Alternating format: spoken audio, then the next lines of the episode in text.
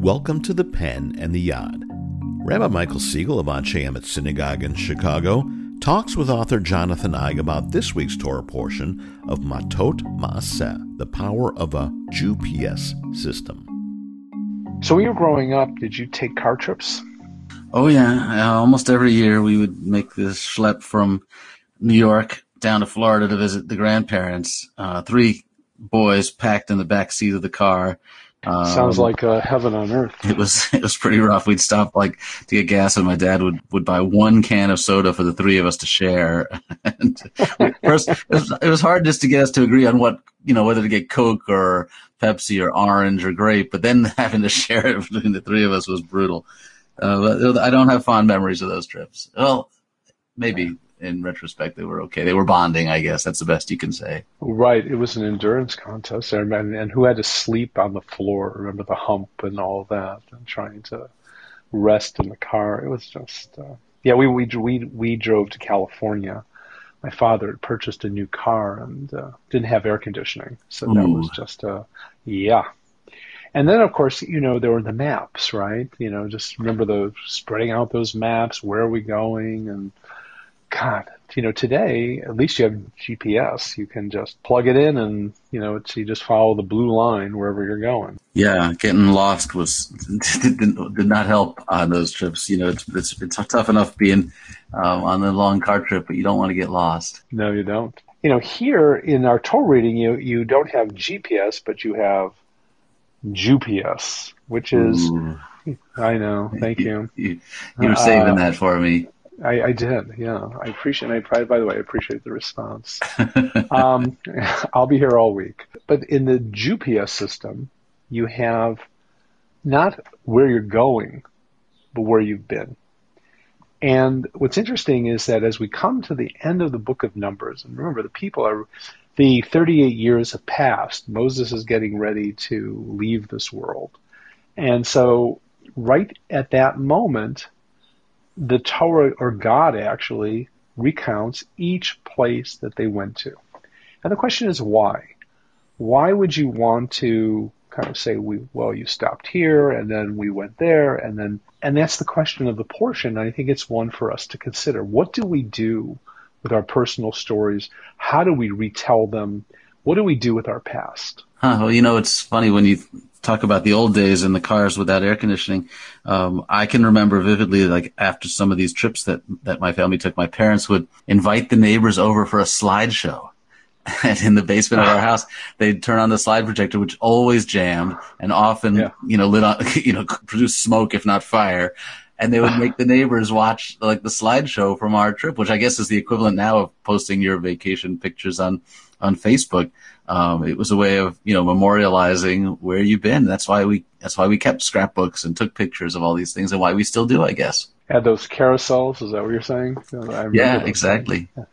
Those that click noise when each, each one went down and up. And, you know, right.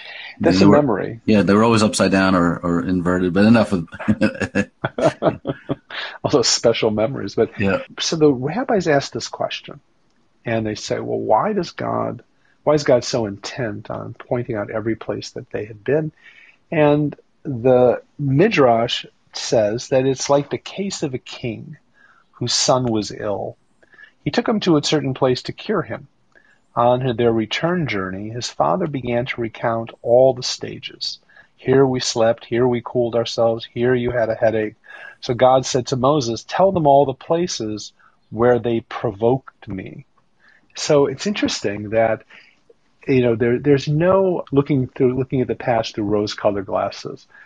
In other words, God doesn't take the slide out of where the kids were fighting, or someone spilt the milkshake all over one of the others, or whatever.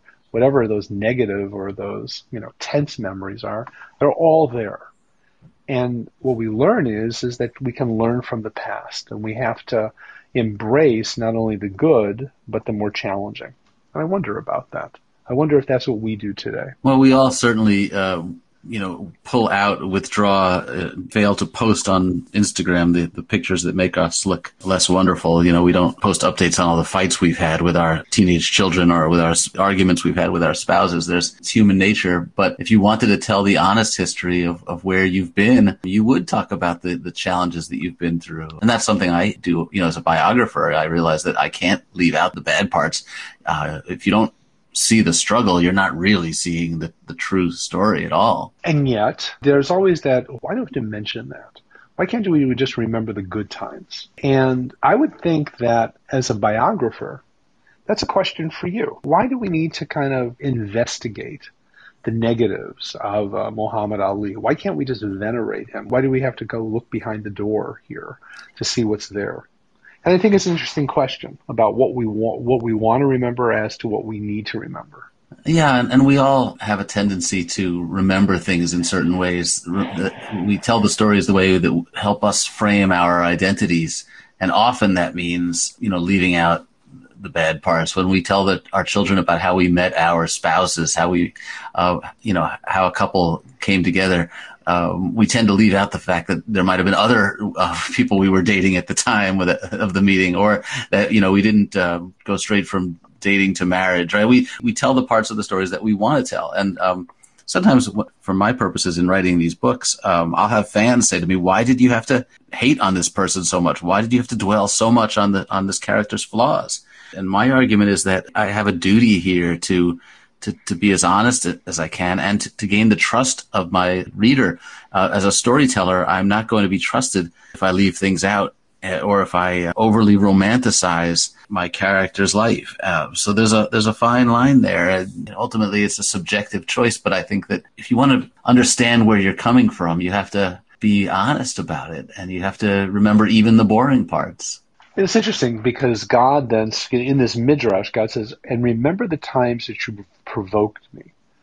And I think that that, that, that points to an educational point part of history. If you can remember the, the moments when the people did something that provoked a negative result, that maybe we can learn from our past. Maybe we can see the world differently. In other words, how can telling not only the positives but the negatives serve as an instructional moment for us? And I'm not sure we really are all that involved in the educational part of history.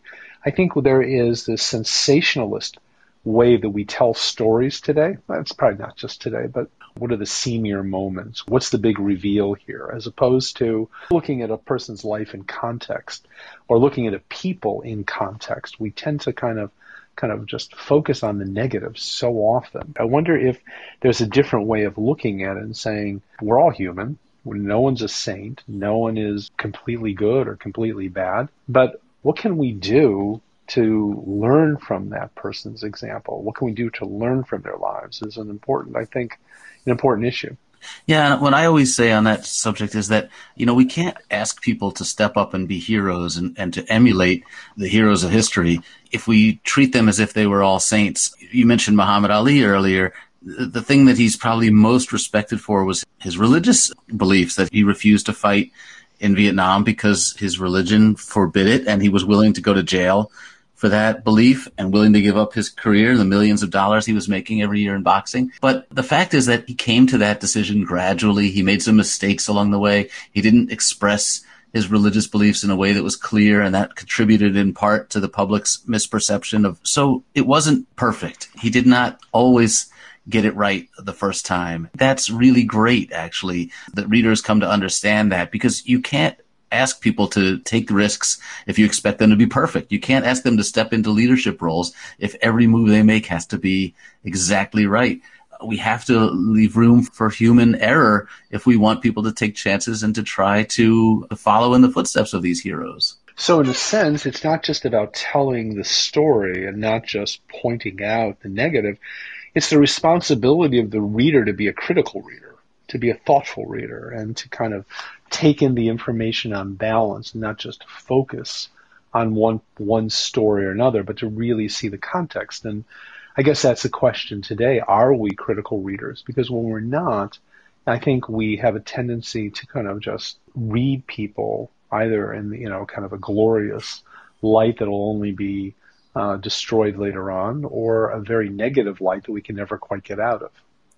Yeah, that's right. We have to learn to embrace complexity, which is one of the great things about reading the Torah. There's there's no end of complexity and and room for interpretation, and it's frankly it's it's in that interpretation, it's in that process that we actually engage with the stories. Otherwise, we're just sitting there slack jawed like at a movie and just like letting it flow over us, and we're not actually doing any thinking. Right. You know, it's like going into someone's house. I know. When I was growing up, this was more common.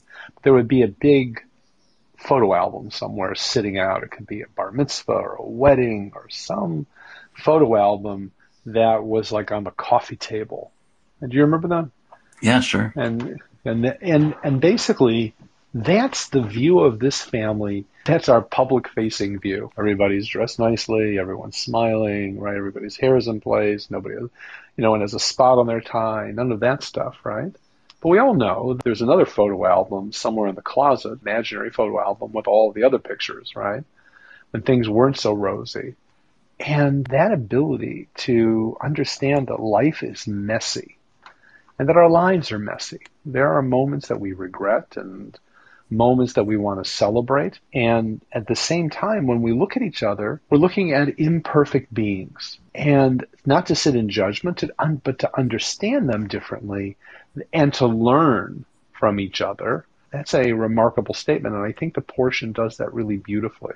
You know, this idea of looking back and not just to point to the positive moments, because our lives are journeys. And sometimes our lives are really messy, and sometimes they are just remarkable in the things that we accomplish.